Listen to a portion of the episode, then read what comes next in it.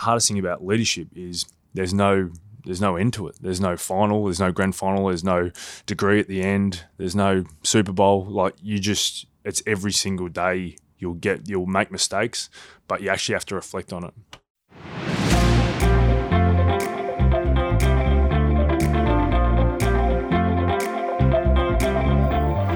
You're listening to Voices of Value, a selection of valuable insights designed to help you get more out of your professional and personal life through simple and easy to adopt life lessons.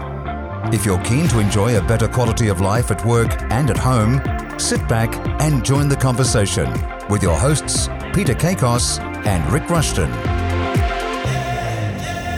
Welcome to Voices of Value. This is Peter Kakos with my good friend Rick Rushton for another episode and another special guest, Rick. And it is, Pete. And I've just been reflecting over the weekend. You know, we've interviewed so many great leaders over this last 12 months, and many of those have shared with us what they do on a weekly basis to keep on selling their vision to their team and how they keep on, you know, demanding standards and driving people and things of that nature. But our next guest I'm excited about because this is somebody who's actually lived leadership and done it to a high extent, but also is revered in both the professional sports industry that he came from and more importantly the wider corporate world for not only helping current leaders get better at what they do, but establishing the next generation of leaders, or as he calls them, emerging leaders, and fast tracking their success moving forward. And he's done that with brands that are global, like Deutsche Bank. He's done it with iconic Australian brands like uh, Holden. So, you know, he's somebody who has a wealth of information. And I think if we really talk about it honestly, you know, real estate markets go up and down, financial markets go up and down, economies change. But the one thing that's always in high demand across the world is leadership.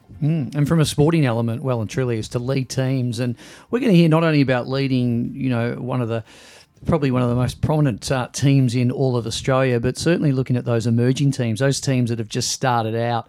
So I really want to delve into a little bit around culture sort yeah. of conversations and and which is fine for an existing um, organisation that's been around for a long time and how we sort of reshape that. But I think it's certainly um, a great conversation to have for those new businesses starting starting out and how we actually um, do assess and, and and start to grow that culture from sort of ground zero. Absolutely. So there's no one better to bring into the microphone than Nick Maxwell. Nick Maxwell is the current culture and leadership uh, manager at the Collingwood Football Club, but also more importantly has worked with the uh, mighty iconic Melbourne Storm. And if Craig Bellamy says that this man's had a pivotal uh, you know influence across the leadership group, and if uh, Cam Smith sort of rates him highly, I think that's good enough for our our listeners. So for those who aren't AFL centric.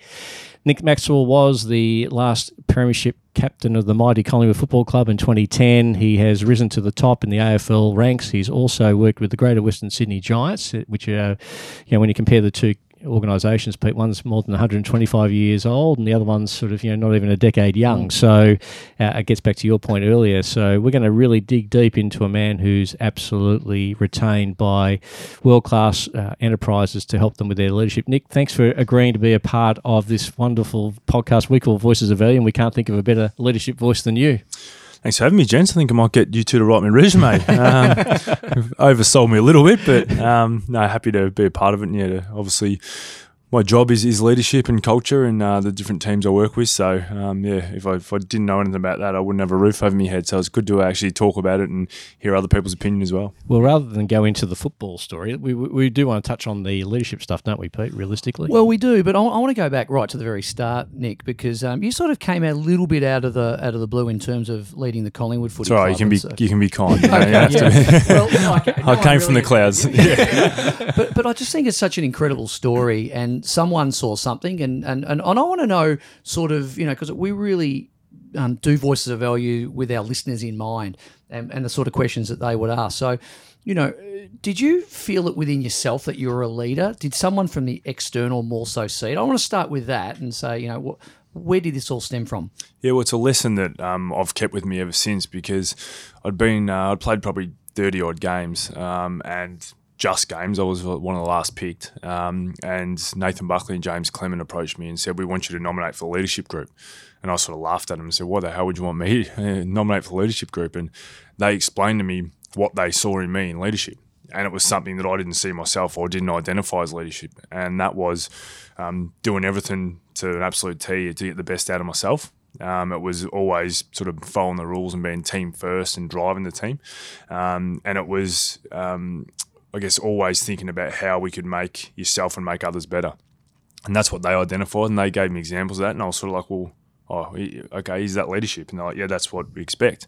And for me, as a young guy come through, I'd, I mean, I've captained one team in my life, and that was Collingwood. So I didn't have experience, or I hadn't been in leadership courses, or I hadn't been in developing leadership groups, or anything like that. So um, them identifying that as me is something basically I've done ever since. I've looked for when I've seen something in someone else, I've said to them, mate, that's leadership. That's great sign of leadership there, or that, this or that. And it's only little things. It doesn't have to be, you don't have to grab a group and have a big inspiring speech or do something incredible on the sporting field. Like, yeah, some leaders do that and get to that point, but others just do their job really well and then and then will have input when they need to. So there's sort of different elements to it. They're the ones that identified me, um, and then I went into that process of being in the leadership group.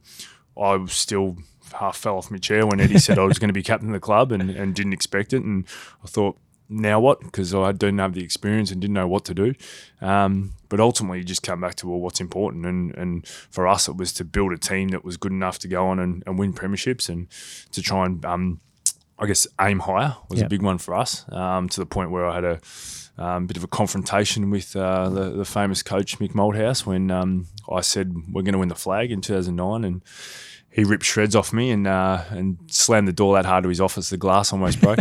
but um, it, yeah, it ended up back page of the Herald Sun when I said it, and he he said, "Explain yourself." And I said, "Well, we just haven't been aiming high enough." And uh, we'd been in a prelim and a and a semi the two years before, and our goals those years, the first one was to finish top four, so we did it, but we lost a prelim by five points mm. to a team that won by 120 the next week. Yep. And then we lost. Uh, we won a get won a final and lost a final um, finished sixth the next year when we said we wanted to finish top eight. So effectively, we achieved the goals in both years. But I was just like, oh, that's not good enough. I'm not happy with that. I want to aim higher, and I want to I want to build more belief amongst this group. I reckon we're better than that, and um, Mick, to his credit, for probably the only time in his life, actually started came my way and uh, said, "Right, yeah, we'll we'll try it that way." And um, and and the good thing I had was a lot of support around me, like Josh Fraser and Shane O'Brien and Tarkyn Lockyer, Scotty Pendlebury, all those guys. Scotty was a bit younger, but all those guys were like, um, "Yeah, absolutely. Like let's let's aim higher." And I remember Fraser talking about. it. He goes, "Well, why don't we just talk about premierships more?" So it was sort of um, a, a growing part and part of the evolution of us. Mm. Before we go too far forward, I just want to just really hone in on these traits yep. um, as a as a young fella, and they, have obviously seen something in you that you did, had no idea you had yourself. Looking back now, are you able to identify what it was that that, that may have stood out? Uh, yeah, I think it's uh, those things that describe. So the first one is um, they knew that I was going to do everything I could to be the best I could in terms of my ability. So not I was never going to be a Brownlow medalist or anything like that, but I was always going to be someone who got the most out of myself. So but I think that there is a great message, isn't it? You don't have, like you said before, Correct. you don't have to be a champion no. to actually lead. Correct. And how much of that, Nick, do you think came from your entry into the AFL system? It didn't go the normal way. It's not like you were a standout junior. I know that you were a, a bit of a talent at St Joey's and got identified with the Geelong Falcons in the feeder comp, which is the TAC Cup, and yep. you know you got invited down. I think from memory, 14s, 15s, 16s, 17s never made it through yep. to the final, and yeah, got uh, and got cut. Yep. And then I think as an 18 year old, were you back as a top age player, and that was the only yeah. time he actually made the team. Yeah, it was fifth time lucky. Um, so it took a while. so it shows resilience. Yeah, and I guess um, it shows a, um, a dedication to to wanting to improve. Yeah. Um, because obviously I had to improve to get to where I was because I wasn't making the team before that. So, um, but then also on top of that, you go, you've got to set your goals high enough. And I for example, at the end of that year when I didn't get drafted, um, and I tried out with Port Adelaide, I tried out with Hawthorn and didn't make it, but I went to Ballarat and played VFL footy there, and um, I kept. I'd always go to Jared Fitzgerald, our coach, on a Monday, and I'd be looking forward to the next week um, straight away, and I'd be going. I'd be trying to pick a player or ask to on a player who was AFL listed because I was like, well, he's where I need to be or where I want to be. What a so, great distinction! Yeah, I just want to get there and try and if I shock and beat them, yep. then maybe someone will think that that's good enough. So it's you still got to have a mindset of of wanting to improve and wanting to get better. And um, I'm the first to put my hand up and say I was far from the most skilled uh, player going around, but um, also felt like I had a skill set that probably wasn't identified. Like you can't identify it in a stats sheet. Um, I, I felt like I made my teammates better. And I still remember um, we, we, were talking. Guy McKenna became the backs coach, um, and I remember we were in a backs meeting, and he said to the group, he said, "Well, what's going to happen when Maxi goes and takes one of those intercept marks?" And John Owen Heath Shaw goes, "Well, he's going to fly through on his left foot. He's going to fly through on his right foot. He's going to handball to us because he knows that we're better kicks than what he is, and he's going to um, knock the guy over running behind us with a shepherd. So we're going to have time and space." And and guy goes exactly. He goes, that's what he's going to do for you. So that makes you better because you got time to kick it, and he knows his skill set isn't to go out there and hit perfect targets every time. So he's going to give it to you because he knows what you can do. So I think even being able to swallow your pride and go, well, I know I'm not going to be the best player, but I know I can still have an influence and still play a role. And I think that if you go out there and take that away, that you don't have to be the man, then you can still contribute and you give other people an opportunity to contribute. I mean, that means more to me because ultimately it gives us the best opportunity to win. And that's where you get back to your mantra of know your role, do your role. And yep. obviously, that's something that you bring all the way through your leadership training. And I've sat in some of the rooms where you've shared that and yep. been very fortunate to hear that particular story. Don't just gloss over the fact that you tried out for a few clubs and got rejected. It's not like you just flew in and said, Here I hmm. am. You actually packed up the Camry from memory and uh, drove the drove to Port Adelaide, didn't you? No, nah, no, I flew, flew, flew, there. I was there for five, uh, or for a week. Um, but I had they diagnosed me with osteitis pubis. Yep. So I couldn't actually. Yeah, they said we don't know how to fix this. So yeah, thanks for coming. Thanks for um, coming. And I got back and uh, and rang Hawthorn because Hodge had the same injury, and yep. they were one of the ones that were interested in me. So, and just for the, our listeners, you played your TAC Cup final year with Luke Hodge yep. at the Falcons, and yep. um, and didn't win from memory. I think you got knocked out in the prelim, but you were the player of the final series, which in a side that had Hodge, Bartel, I think Maloney. Ablett, yeah. a few handy players. Yeah, was, we had a decent team. Yeah, yeah. Um, yeah, and that's probably where the interest grew from for yep. the, for uh, the AFL clubs. But um, yeah, got to Hawthorn, trained there a month, and then yeah, missed out. Um, but yeah, I mean, it's just makes you decide how much you want it when you get knocked back. And um, there's a book that's uh, sitting over here on my bookshelf um, that written by Eric Greitens, uh, who's an SAS guy, and he says uh, he's talking backward and forward with a guy who he led uh, in in the war, and they both came back and they were retired and his mate struggled with post traumatic stress, and he writes a letter to him and says how he's struggling. And Eric writes back to him and says, um, "You are not responsible for everything that happens to you, but you are responsible for um, how you react to what happens to you." And I mean, I've, I sort of was living that in that, yeah, you're disappointed and you got the shits that you don't get picked or you don't make a team, but you can either give up and go, it's too hard, I'm just going to go play local footy, or you can go, nah, I, am good enough, I know I'm good enough, and you grit your teeth and you work harder. Mm. And I think that's with everything in life. Like, there's no way, no one's had a smooth, just a smooth journey to wherever they want to get to. There's yep. always going to be setbacks. So, some, a lot of them are outside of your control. Mm. So, if they're outside of your control, what, what more can you ask yourself that you can't do anything about it? If they're in your control, then you go, okay, I've got to take the lesson from that. So, what did I do wrong, or what would I have done differently had if I've got that same opportunity again? Yeah incredibly selfless. yeah, where does the improvement yeah. come from? And the last door that got slammed in your face, not slammed, but shut in your face was down Geelong, where you thought you might have been a chance there and close to home and all that sort of stuff. But Bomber Thompson sort of said, hey, um, we're not going forward with you, but we want to sort of put you in the VFL supplementary list. And you go, well, I'm already doing that at North Ballarat at a culture I loved yep. and with players that I liked. And yep. you were obviously learning some lessons there through, um, you know, your coaching staff there, as you mentioned earlier. So uh, that then gave you the chance to be recruited by Noel Judkins at Collingwood, and yeah. uh, and away it went from there. Tell us that story. Yeah, well, I think that the I trained with Geelong for yeah over a month, and um, Bomber sort of called me in the last day and said, "Mate, we're not going to pick you." And look, I was I was shattered again, but I just felt like I'd wasted another month. But in the end, um, at that stage, you're just like, well, I'll go back to Ballarat and I'll keep working and I'll try and do it again. And the next day was actually the rookie draft, and uh, and that's where yeah, Juddo picked me, and I'd given up. I hadn't even looked at because I hadn't spoken to him for eighteen months. Um, but it turns out that Chris Howley, who was the physio for Collingwood, had been treating me in Ballarat um, at different stages, and he rang me up and said, "Oh, just checking how you how your groins going and all this sort of stuff." And I thought, "Geez, that's nice of him." He's rung up and checked how I'm going, and haven't spoken to him for a while. He knows I'm at Geelong training, and um, yeah, but Juddo would actually ask him to ring me up and do some digging. Um, Bit of intel. Yeah, so yeah, right. I uh, I had no idea about that, but yeah, ultimately um, you get the opportunity and yeah, I got a one year contract and then another one year contract and you sort of yeah. But you didn't believe it, did you? You thought it was mates catching up with because you were about to catch up with some friends Yeah. to Christmas drinks, and you thought it was a stitch up, yeah. So I deleted a few of those. Uh, yeah, deleted a few of those messages. As Noel Judkins want to welcome the club. Yeah, of course, he's delete. Next one, Mick Malthouse. Yeah, of course, it is delete. So yeah, I was, just thought it was a stitch up because when you haven't spoken to them for eighteen months, you just yeah, you Yeah. don't really think that um, that they would be they would be uh, calling you to say that you're coming to the club. So yeah, that's how it worked out. Can we um, can we talk about the coaches or the, or the influences that you've had on your life? Um, and I and I and I say coaching. I, I want you to think broadly, not just from a sporting sort of arena, Yep. but you know, guys like Mick Malthouse. I mean, just a legend of the game and has coached, you know, um, premierships and so forth. But you know, of the coaches that you've had along the way, and um, and and, and I, I want to save a whole section for Craig Bellamy because. Um, um, what a what a phenomenal um, record he has. But um, uh, what are the things you think stand out for, for the great coaches and those great uh, communicators? Yep. Um, or that might be might be one of the um, one of the key things. But what do you think stands out for the great coaches that you've had along the way? Yeah, when I run my sessions uh, with different organisations, um, I actually I like people to do this reflection themselves because I can tell you a story, but if you haven't lived it, it's just a story. Like you don't quite understand it because you weren't there. So I actually do a session as part of one of the like things I run. I say to people, go, "Who's had an influence on you?" And I go through it myself, and I talk about my parents and talk about how my dad would leave home before seven every day.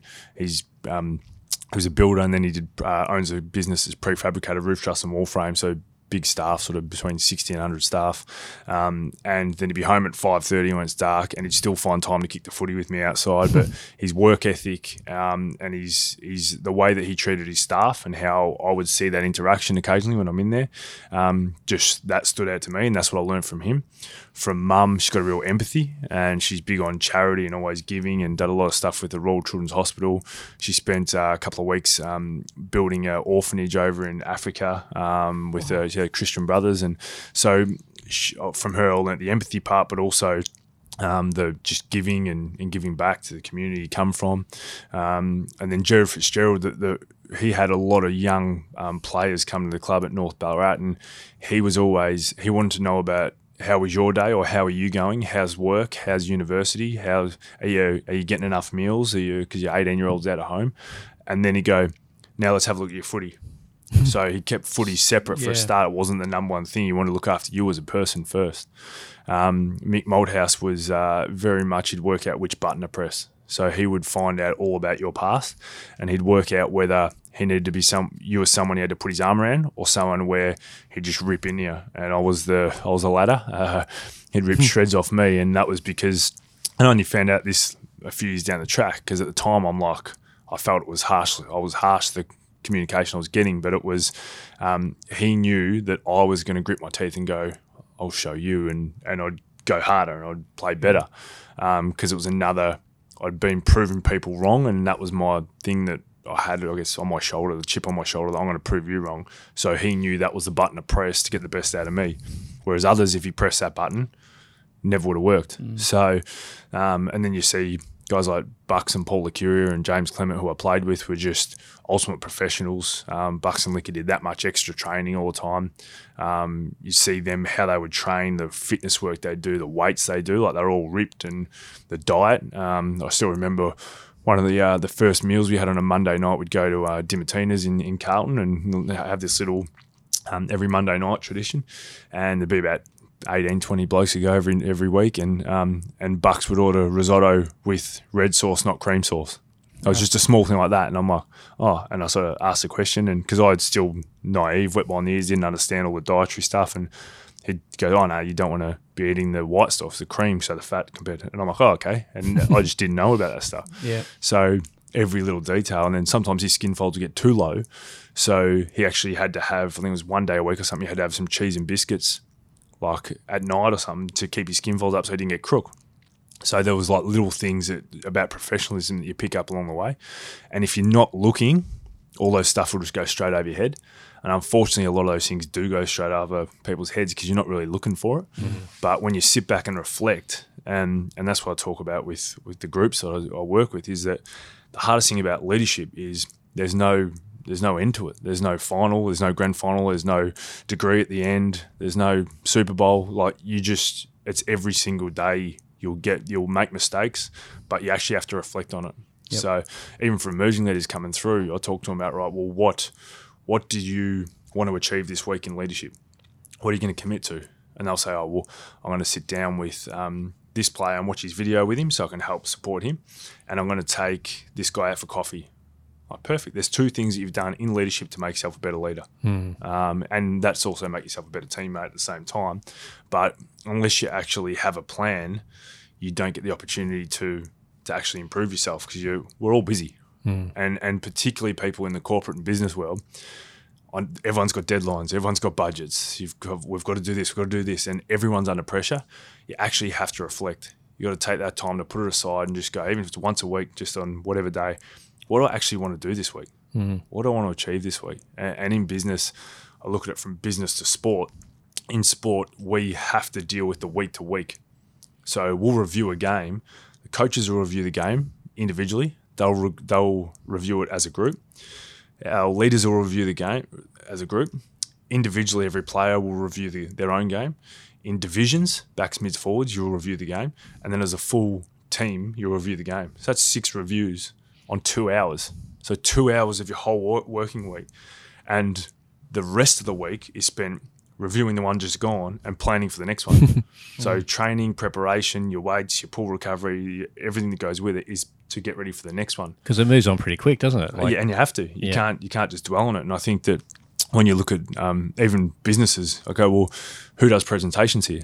And every sort of half the group put their hand up and said, when you do that presentation, the second time you'll be better than the first time. The third time you're better than the second time. So if you're going in and doing a presentation to a big client, and that's the first time you've done that, there's no possible way that you can be the best you can in that presentation. So why don't you get three or four of your staff in the room, present to them like it's going to happen, and get their feedback? Because they'll go, "Oh, you lost me here," or "No, I love what you did here. I reckon you should put more emphasis on that," or mm. "This you dragged on here too much." Like, or record yourself and go and watch it back. Yep. Wh- However you want to do it, but why would you do it the very first time when it's really important? Like, well, what are you thinking? Well, we talk about role playing, don't we, Pete? Mm. And, and people say, "Oh, I don't really like role playing." I say, "Well, you are. You're just role playing with the client. It's better Yeah. off to role play with your teammates and peers who can give you some feedback." And when we interviewed Bucks on this podcast, Nick, he talked about the fact that process precedes results, and so every result that's happened, you show me someone who's achieving really good results, and I'll see someone who's got a very strong process. What was some of your processes for preparing? As a leader, week on, you know, when you were actually leading the club from a playing perspective, because at the end of the day, 168 hours in the week, but there's only two hours that you seemingly get judged on, whether the team wins or loses, and your role in it. And we know it's much more finite than that. We Yeah. understand that. But Well, it's probably, um, and this was probably the good thing or the, the lucky thing for me is that because I didn't know or hadn't been trained in leadership, I was just doing what I thought was right. yeah, So I wasn't trying to be someone I wasn't or do anything abnormal because I didn't know what, what a leader should be in terms of in terms of that because I've never done it. so you're being authentic. Yeah. So ultimately, um, I'm number one is do your job. Yep. If you're not doing your job, how can you possibly ask others to do theirs? Yep. Like, you need to lead well and do your job well. Um, I really just had to know what the opposition was and what our game plan was, and that's what I prided myself on knowing. 99 times out of 100, I know exactly what Mick would want in every every scenario. The other one would be something about a 15th century French war that um, just came out from nowhere that he'd read a book about, and, and all of a sudden that's what we were going to do. So I Or some Churchill quote. Or, Correct, yeah, something like that. So we'd always get there'd always be a bit of war research had to go on, um, but it's and I think that he, um, my value to the team was also that, Yeah. in that he didn't have to worry about certain things because quite often we'd pick things up out in the ground or make changes out in the ground before the runner got to us, Yeah. and because they knew and he trusted us, and you obviously build that trust, but he trusted we'd be able to do what we needed to do, and late in the game. Let's get one behind the ball and try and shut it out. Or Yep. if we need to win it and they put one behind the ball, I knew who I was sending forward to, Yep. to man them up. So there's sort of a lot of different things that, that went with it. Um, but I didn't know who, I didn't know how to win a stoppage. No. I didn't know what the forward structure had to be. You just knew everyone's places in there and made sure they were in the right spots. Yeah, well, and, and and they have to do their job in there. Because that's my memory of him, Pete, is he was like a traffic cop. He'd be at every Yeah, stoppage. so he'd be just he'd be You had to look at the footage, you'd see that. yeah, yeah, yeah. And and there was a bit of footage that Nick copped a bit of uh, criticism from when um, he got sort of physical with a player without going into absolute details. And I remember that at the time thinking, oh, that could be seen as him being too direct as a leader. But the player himself actually said, no, I want that. I want to get better. I, I, I need to know if I'm, you know, just maybe lacking concentration at a vital stage in the game. So maybe talk us through It that. sounded like Yeah. you knew what that, that was the right button to push. Correct, correct, and, and that was my sort of strength. Um, I felt was my relationship. So every player knew I was invested in them, and that I was invested in our team. So if you if your relationship's strong enough, I believe in any industry, you can do or say almost anything. Obviously, there is a line you can cross, but almost anything, and they know it's coming from the right place for the right reasons to make them better and to make us better as a team or a business, whatever it is.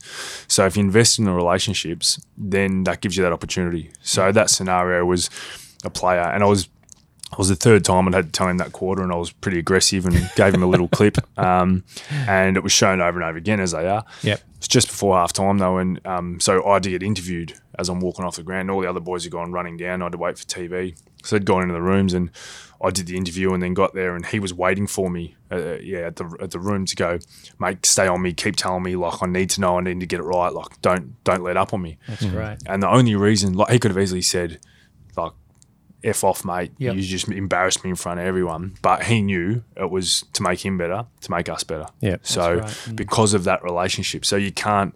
Um, don't think that leadership wise that you can skip that part Mm. Because ultimately there's there's managers and there's leaders. Yeah. So you can be an authority because of the position you hold doesn't mean you're a leader. And one of the leaders that we both had the great fortune of knowing, Alan McConnell, who uh, was the first person hired, Pete, with the GWS when they were formed as a club in the AFL. Very few people know this, but the first appointee wasn't Kevin Sheedy and it, you know, it wasn't their CEO. It was actually Alan McConnell because his job was to, uh, coming straight out of the academy, uh, he was also my old footy coach at both Eastfield and and at uh, at school footy. But I remember one day saying to a good mate of mine, "Geez, Mac, it just rides me like you wouldn't believe." He goes, "That's a good thing, because if he doesn't ride you, then a he doesn't think you're capable."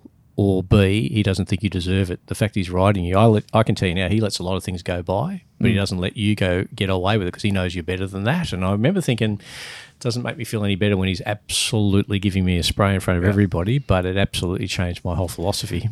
Could I take a bit of a segue here, Nick? And it's probably um, it's, it's, it's very much in in the eye right now. Is the coaching shuffle that's going on at the moment?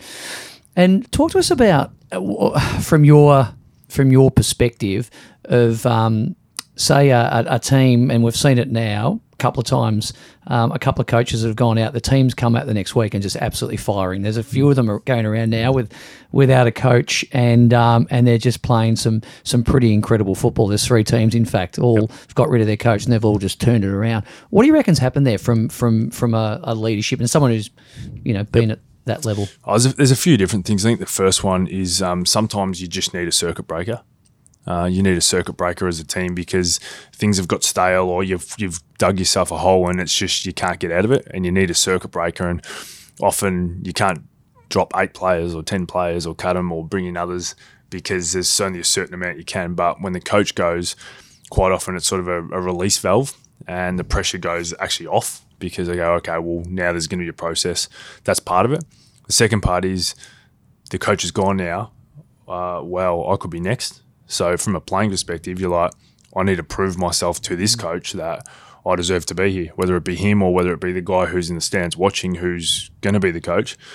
I've got to prove myself. I'm fighting for my career here as much as anyone. Yeah. So there's sort of the, the couple of things. The third one is they tend to um, simplify because they know they've got four weeks, six weeks, eight weeks left. They haven't got a four month pre-season to put all these extra plans and do all these different things that they would want to do if they had the actual job.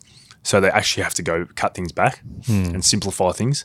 And when you simplify things, um, as much as we have got some bright players out there, we've also got some that maybe are a little bit challenged intellectually Yep. occasionally. Yeah. Um, and when you simplify things and simplify their role, uh, they, they go, oh, this is all right. This is easier. I'm not thinking about 10 different things.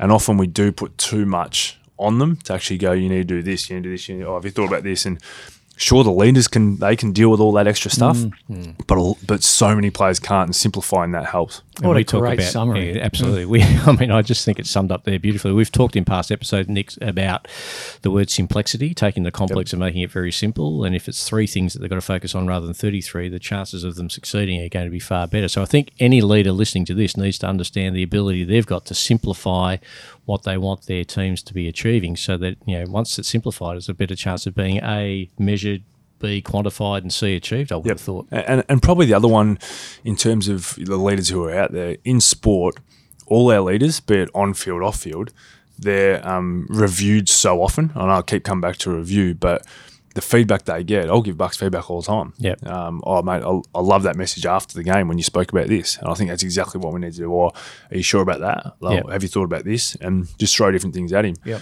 As a leader in your industry, wherever you are, do you have enough people doing that for you? Because it also it releases pressure from you for a Yep. start. Because if other people are coming up with the ideas, that helps. Number two, it gives people a voice and they feel comfortable coming and putting it forward. And you never know what type of ideas they might have. So they're actually growing and they're they're adding to it. So it's not only releases pressure for you, but it gives them opportunity, which is great. And thirdly, um, no one's perfect. Yep. And if, as a leader, if you think you got all the answers, you're kidding yourself. Yep. Because no one's perfect, and there's always other things out there and other ideas that can help. And we often talk about as a leader, if you you want to be the smartest person in the room, you're probably in the wrong room. You need to be in a room where you're being challenged, and Yep. you know through that, if someone's valued enough to have their opinion matter, then they're going to speak up. And I think that's important. Did you notice anything when you came back? Because you had a brief period away from the Collingwood Footy Club from when you retired in 2014 to when you came back effectively. Did you notice anything uh, that may, may have been a, a great area for growth opportunities in your role? In my role, um, yeah, I probably did actually. I mean, uh, I think a, a good example is Taylor Adams. Yep. Um, when I got here, Tay had been vice captain, um, and he was with Steel Sidebottom, and we do a we did a vote on player leadership. On these are the things. So, what are the things you want from your leadership group? We put it all up there, and then we said, all right, now I want you to pick who you think should represent the club. And Tay was a bit further down than where he had been in the past. Um, and I grabbed him and we spoke about it and I got feedback for him from others and we, we talked through it all and we put a little plan in place and um, 12 months later I caught up with him again on our training camp and I said and he'd gone back up in in the ratings with the players in the votes. And I said well what what's your the last 12 months look like for you? And he goes mate to be honest no one ever pointed it out to me no one ever said the things that you gave me feedback on that I what that I was doing that pissed people off or turned people off. I thought that was leadership, Mm. and all it was was Tay. Um, he's like he wants to win. Yeah. He's a competitor, fierce competitor, Yeah. and love him for it. You want him in a foxhole? Oh, yeah. but he's a guy who um, so him having a crack at someone to raise their standards to where his are. Uh, that was him going. I'm raising standards. I'm being a great leader. Um, but no one had pointed out to him that not everyone can do it the same way. That him, that person over there, improving themselves, they might do it in other ways. So of course, there's always standards that, that everyone has to uphold. But he goes, no one had ever pointed out to me until you told me that these are the things that aren't good. And now I get it. Now I see what all that's about. So as an example, there's a lot of individual stuff like that where sometimes someone hasn't pointed out to them. Um, even I remember I had a, a guest speaker here in November in my first first time back in 2017, and um, the boys all sort of clapped and got up and walked out. And um, and I sent him a message, a pretty aggressive one, just saying that um, I wasn't happy that no one took the time to walk up, look that person in the eye, shake their hand, and say thanks for your time, I appreciate you coming out. And they all, the next time I brought someone in, the guest speaker, they all everyone now they stand Hugs. They stand. they go. We just stand there for twenty minutes, shaking hands, and they're asking questions, and they're so engaged. And um, the boys said, "Well, no one's, no one had pointed that out. That that's that's not acceptable." So, And, and that's that empathy you spoke of. And you said your mum. Do you reckon you got that from your mum? hundred percent. Yeah, yeah. Even today, she's still. Um, we've. Uh, I run a charity um, out of Geelong for one of my mates who, who passed away. I do it um, through a scholarship system, and she's at me from the day after that. How we do it better the next time, the fundraiser, Yeah. and she does heaps of stuff for Royal Children's Hospital still. So she just, yeah, she's a real giver. That's brilliant. Yeah. Can we swing now to culture? And um, culture means a lot of different things to a lot of different people. To me, in our organisation, I talk about culture being around conversations. That to me is culture. You've been around a lot of great organisations. What, what's the Nick Maxwell, uh, you know, philosophy around uh, culture? What does it mean to you? I think it's um, what you stand for as an organisation. I think is the is the number one thing. So I don't. I'm not a big believer on just great words and chuck them on the wall. I think that they have to they have to be um, seen in your actions and how you behave and what you do around here. So um, the the the values that we have and the behaviours that are underneath that, we use them in our everyday language, um, and people would be able to if if they watch what we do at any of the clubs, um, and and described it. If we said, right, do these words line up with what you see? They'd say yes. Yep. And, and I think that that's what it comes down to. Yep. It can't just be wall, uh, words on a wall. I think the the other part to it, which too often gets um, forgotten or, or not addressed, is it's the traditions in your workplace. And the traditions in the workplace at Storm and at Collingwood um, are traditions that that becomes your culture. So we have a past player back here every home game, and we celebrate them. We show video of them. They sit in our meetings and they sit in our coach in the coaches box, and they all just go, "This is the greatest experience. I love this." like because most of them never had that opportunity, and Yeah. um, but that has become that's a piece of our culture now that we bring our past player back and we celebrate them, and boys absolutely love it. The past players love it, and that's become a part of our culture. The Storm have their old boys weekend. And their old boys weekend is basically because no one really came from Melbourne. Everyone flew, come from other, obviously rugby league. Um, so everyone flies in for that weekend. It's a lock away, and they know that they got the lunch on the Friday. They're going out Friday night. they've got the game on the Saturday, and they're flying home Sunday. So it's become this thing that everyone does, and it's it's huge. Milestones are a big one at the Storm. Um, milestones are celebrated, and they're the emphasis on how you have to perform is just above and beyond um, what's required. And also, you go back. I remember um, who was talking about it. Oh, Billy Slater was saying that at the Storm, um, when they first got there, they'd do footy, um, go to clinics at schools and all that sort of stuff. And Robbie Kearns and the senior boys would say, "We." We have to make this the best clinic ever. Like we can't afford to stuff this up because one bit bad bit of press, and we might the whole club might not be here next year, hmm. and that became part of the culture. Yep. So that's why behaviourally the standards are always huge there, and you don't seem. There's been a lot of stuff going on in rugby league, but you don't see a lot of it happen at the Melbourne Storm because of, of those standards. So, um, and I want to get we'll get back to Storm in a second, but GWS. So your time there. So how long had GWS been when you went to GWS? Three or four years in the comp. Yeah, five or four or five, yeah, something like that. Yeah. So how did how did you see that differ from a um, From a club that had been around from 120 odd Yeah. years. 120 plus Yeah. years. Storm were, were probably you know what were that 15, 16, 17 years. Something Yep. like, actually 20 years. Something 20 like it was 20 last year, so 20 yeah, last I was year, about yeah. 16 when I got there. Yeah. So so what would you say um, for a relatively new organisation? Yep. I think the the great thing that they had was they brought players in from other clubs who were going to be there for the long long haul. So they didn't they yeah they topped up with some older guys for a bit of experience, but they invested in Callan Ward and Phil Davis, like those guys who'd had a few years at other clubs, but they were going to lead them for a decade.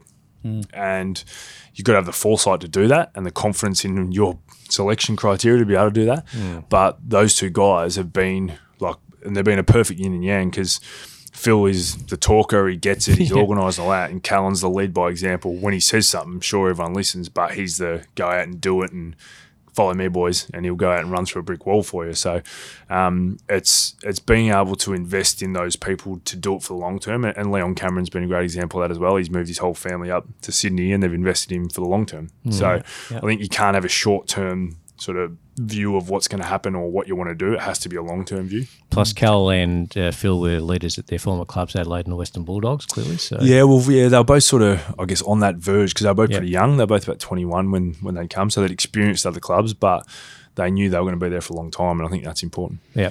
Let's swinging to um, swinging Storm. to Storm. and um, I, He's been, I- he's been he's been saving this up. I got to tell you, and we are conscious of time, so he wanted to make sure I'll, there's I'll, of it. I'll tell you why though is because you know if I was a young guy now and, and I just joined in the NRL ranks, who would you want to play under in terms of a coach? And I just look at Craig Craig Bellamy and what he's been able to do for young people and to make them. And I just wonder if that same person was at another club under another leader. Would they be as good? Because time and time again, he has taken guys and shaped them and and um, just made them amazing. Um, so, talk to us about Craig Bellamy, the person, the leader. You know, what what makes him so successful? his biggest thing is um, work ethic. and and he demands that of his players, but he does it himself. So he's in at the club at five in the morning. He'll do an hour and a half session himself to keep himself fit, keep himself. Because when you're around young, fit people, you want to be fit as well. Um, so he's in there. there. There's one story that probably actually I'll share two. The first one um, that really sums up what he's like. Um, he showed the opposition how they attack last year, and he showed this bit of vision. Um, so he did the whole this went for 40 minutes or so. And there was one clip down the bottom, you can see him up on the board, and there was just one clip. And he goes, Now I just want to show you this one clip because I've only seen them do this once in the last six weeks, um, but they might do it to us. So once in the six weeks. So you sit back and think about that. You go, okay. So in the last six games, they've done. They didn't score a try for it, so he couldn't just go and search so and so tries in the last six weeks. They didn't even score off it. So, but there was one bit of play, and he thought attention to detail and work ethic. He'd look through six games and analyse the opposition, and then shown this one clip that he thought they might do it. So they didn't even score off it, so it wasn't even successful. But attention to detail, just in, like the just might be the one. So it's him ticking that box that I've shown him everything, I've done everything I can.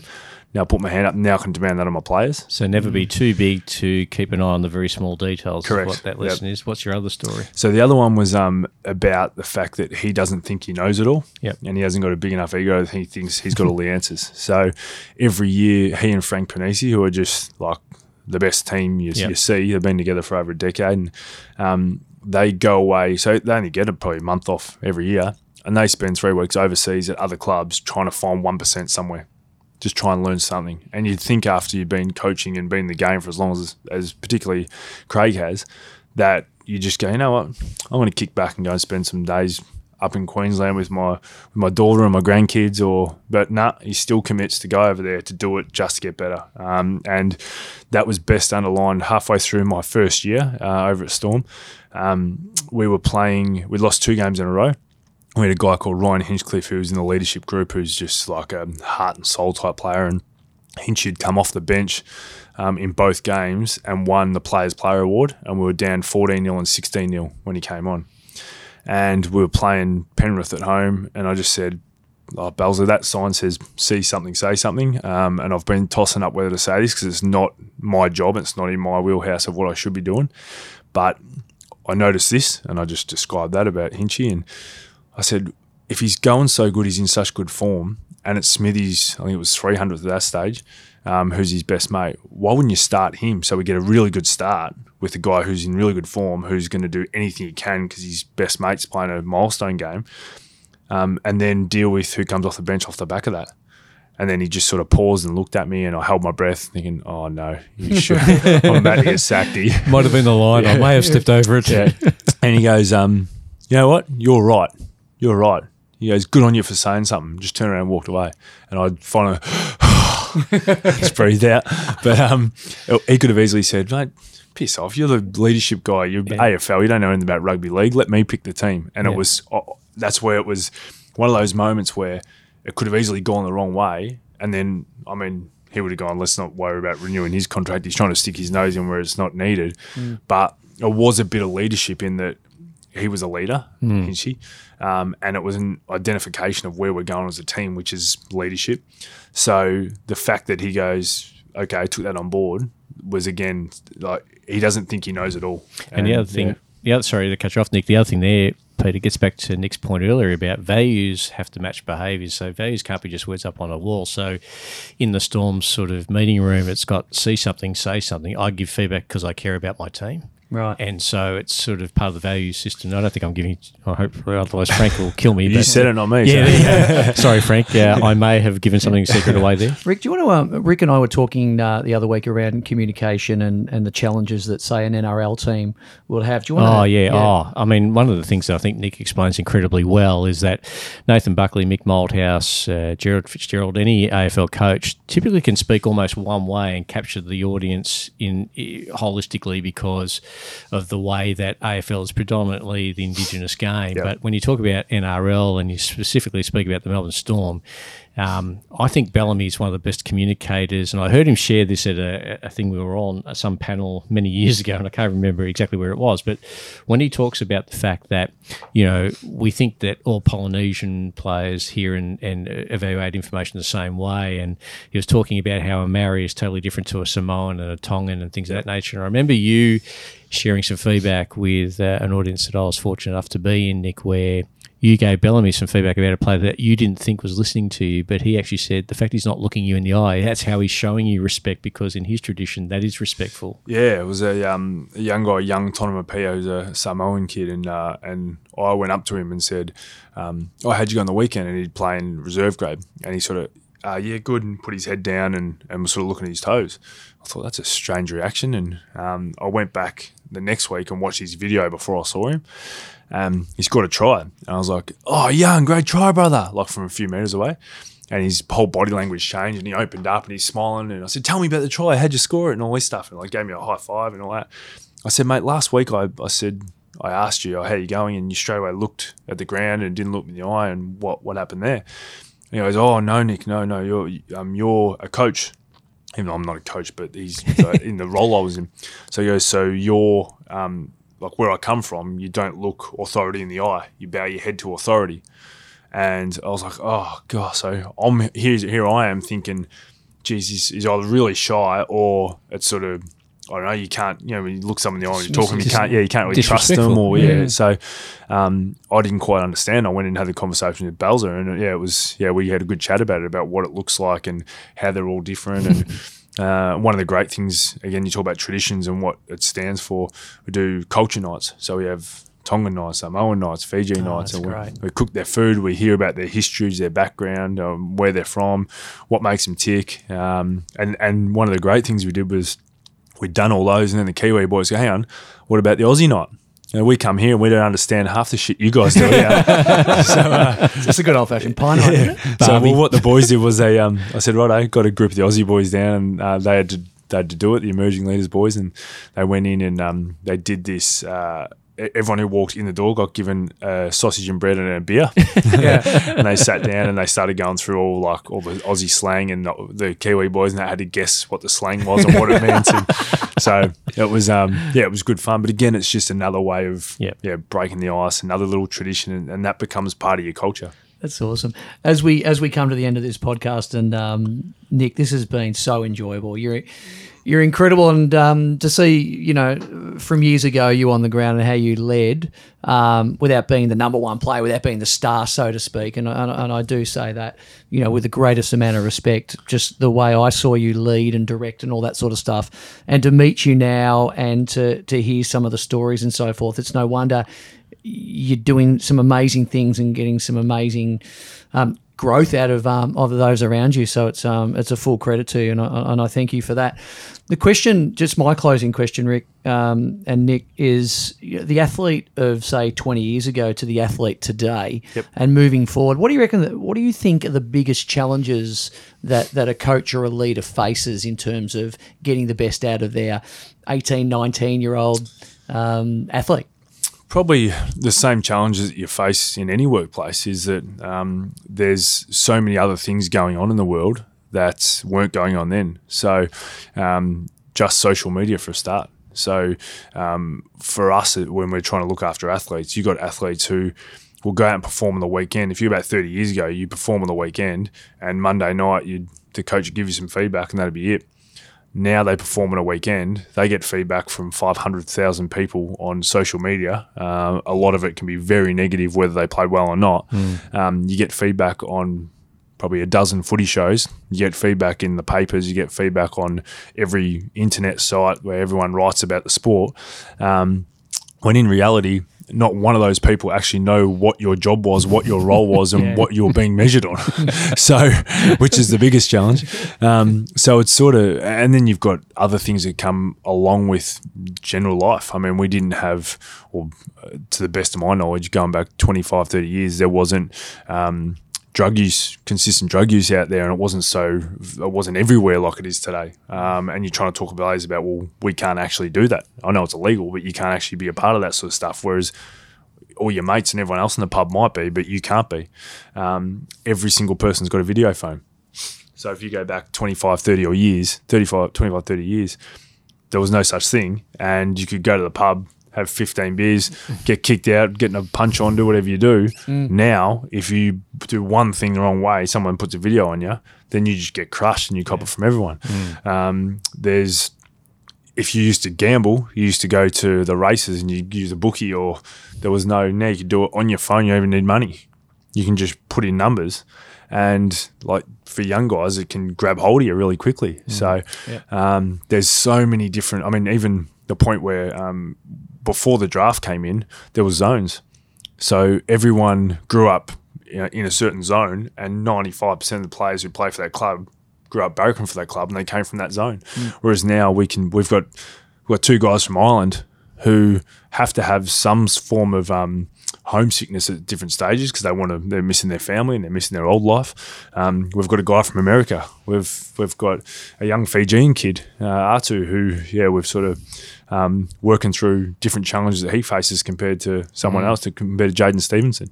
So you would never have seen someone put on a thirty-five dollar bet and get suspended for ten weeks thirty years ago either. Yeah. So there's sort of there's a heap of different things to do with welfare, um, depression, and mental health didn't didn't really exist in the sporting world. It was it probably existed, but it wasn't um, identified like Yeah. it is today.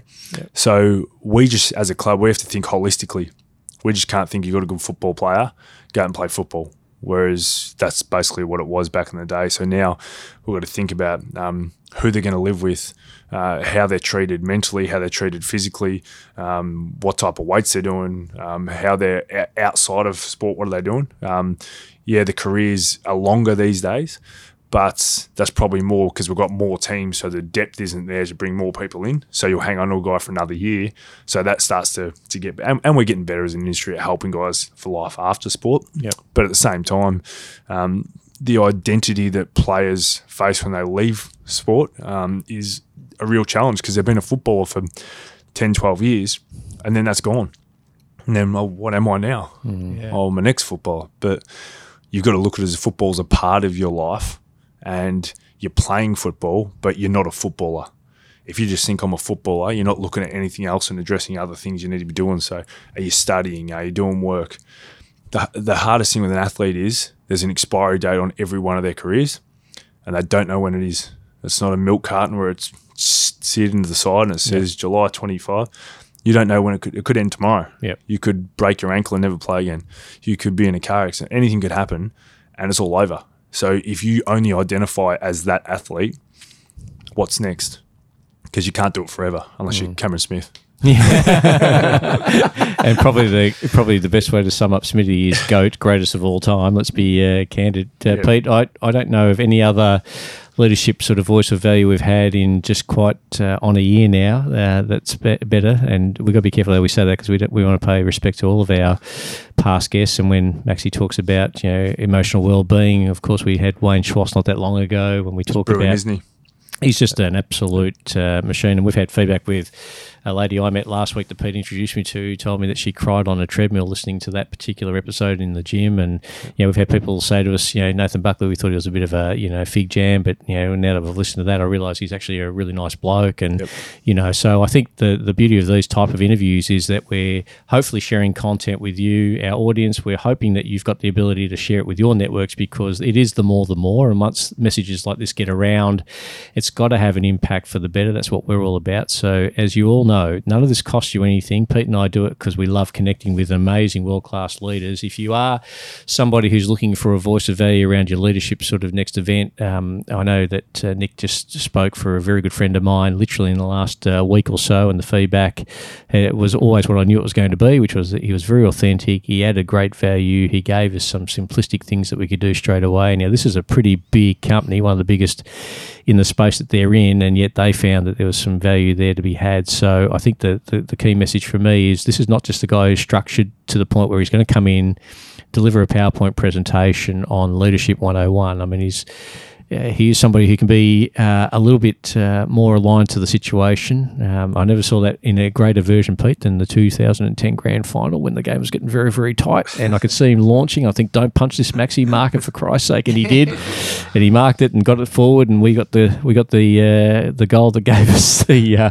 the draw, I think. Well, we only got a draw, draw out it, of it. But, yeah. At least we, we got to fight another day. but had you have punched it, I think we might have, God knows what could have happened. But I always remember you saying uh, on um, on a post event of that that uh, you never rocked up to a game only twice in your career where you just knew that we were going to win, and that, that replay was one of them because you just knew that uh, the resolve was there. And I think that's a bit again part of your leadership capability that you knew all of your team so well that you could see it in their eyes, you could feel it in their behaviour, and you could listen to their voices, and you knew that we could come back and get the job done seven days later. For me, it's been a highlight, but as you know, Pete, I'm not uh, cl- totally biased in this because uh, I know I know the value of being around this man and inside these four walls. Oh, it truly has, and uh, to hear some great insights in terms of this footy club and um, another great um, uh, sporting clubs as well. But Maxi, you're doing some incredible stuff, and uh, I've got to say that for the listeners out there, they would have they would have got another insight into the world of Nick, uh, the, the headspace of Nick Maxwell and the world of Nick Maxwell, and um, you've shared some some incredible insights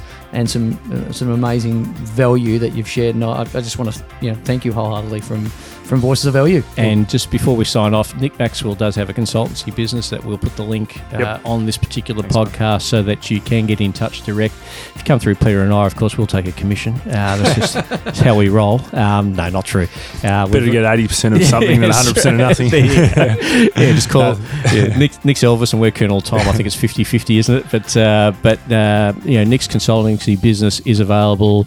Don't think you have to be a multinational like Deutsche Bank. Don't think you have to be an iconic business like Holden, if you're a, a, you know a Ma and Pa corner store with four or five employees, he's happy to come into the boardroom and share with you what he knows. He's happy to come into a corner meeting room and share what he knows. As I think he's displayed all the way through this interview, he is a servant leader. He wants to give the very best of what he knows. Nick Maxwell, on behalf of all of our Voice of Value audience, we say thank you very much for the gift of your time. Thanks for having me, gents. Thanks, Nick. We trust you enjoyed listening to Voices of Value, a shared conversation between Rick Rushton and Peter Kakos. Their views are not necessarily those of the wider world, but they should be. If you're keen to enhance the quality of your life even further in the future, you can subscribe to the show on iTunes, Stitcher, Spotify, or your preferred podcast source. Our website is voicesofvaluepodcast.com and we welcome both your feedback and ratings on the content we provide. Join the conversation again next week when Peter and Rick continue the search for truth, justice, and the value added way.